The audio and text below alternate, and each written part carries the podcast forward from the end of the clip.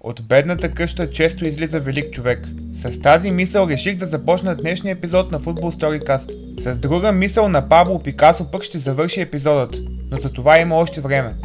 Реших да ви разкажа историята на Садио Мане, защото той е един от малкото футболисти в днешно време, обичан от феновете на отбора си, но и от тези на противника. И как да не го обичаш? Мане е символ на трудолюбие, отдаденост, но най-вече на смирение. Наскоро в страницата на канала Football Storycast във Facebook, която ще намерите с линк долу в описанието, публикувах снимка с цитат на Садио Мане. Това, което ме накара да го направя, е историята на футболиста разказана в документалния филм, произведено в Сенегал. И докато някои от нас имат всичко от деца и са живеели нормален и безгрижен живот, при Садио Мане нещата изобщо не са били такива. Като дете, халфът на Ливърпул живее в малкото селце Бамбали, в южната част на Сенегал. Мане буквално няма какво да яде, няма обувки и дрехи, но пък има една голяма мечта – да играе голям футбол и с парите, изкарани от него, да помага на своите близки и приятели. С момче от неговото село и без знанието на неговите родители, Мане напуска Бамбали и пътува до Дакар, в преследване на своята голяма мечта. Налага се да вземе пари на заем, за да се качи на автобуса до столицата.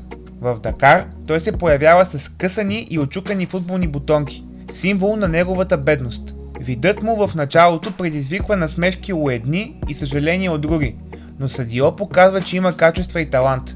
След двуседмичен престой, Мане се връща в Бамбали, но година по-късно отново заминава за Дакар и там е забелязан от скаута на Мец, Оливие Перин.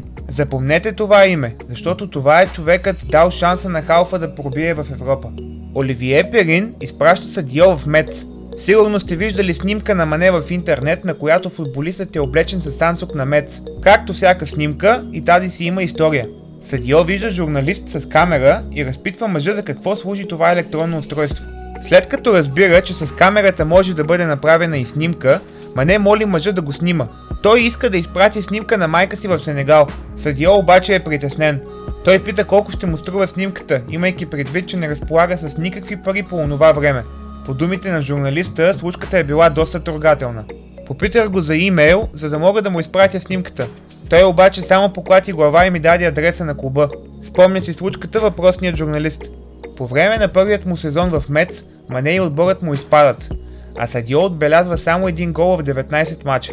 Въпреки това, талантът му е забелязан от австрийския Red Bull Залцбург. Там Садио избухва. Вкарва 45 гола в 87 мача, което му осигурява трансфер в английския Саутхемптън.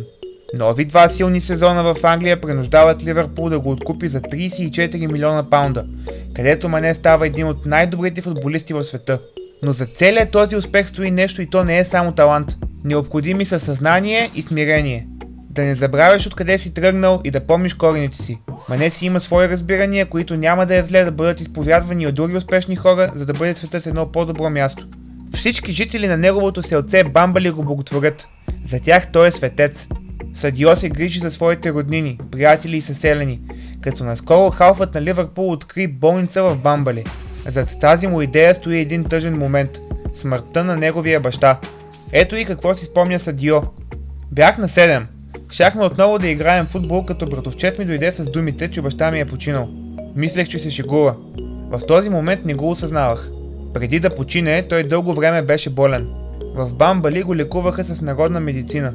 Тя успокои болестта му за около 4 месеца, но след това нещата се влушиха. Народната медицина вече не помагаше, а в селото нямаше и болница. Тази случка ми повлия доста, както на мен, така и на цялото ми семейство. Той беше човек с огромно сърце и винаги повтаряше, че се гордее с мен.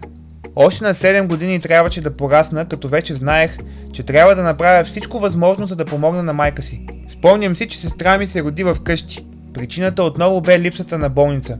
С построяването на такава, аз просто искам да вдъхна надежда на хората.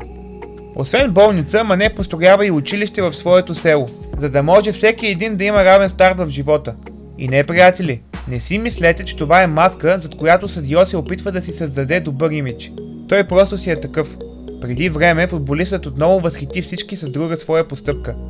За разлика от други свои колеги, които сменят телефона си на няколко седмици с все по-добър модел, Садио използва телефон, който е направо за букука.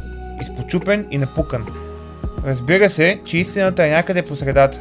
И Садио Мане обича луксозните коли, но вместо да пилее парите си за къщи, яхти, коли и жени, той инвестира и в родното си селце Бамбали.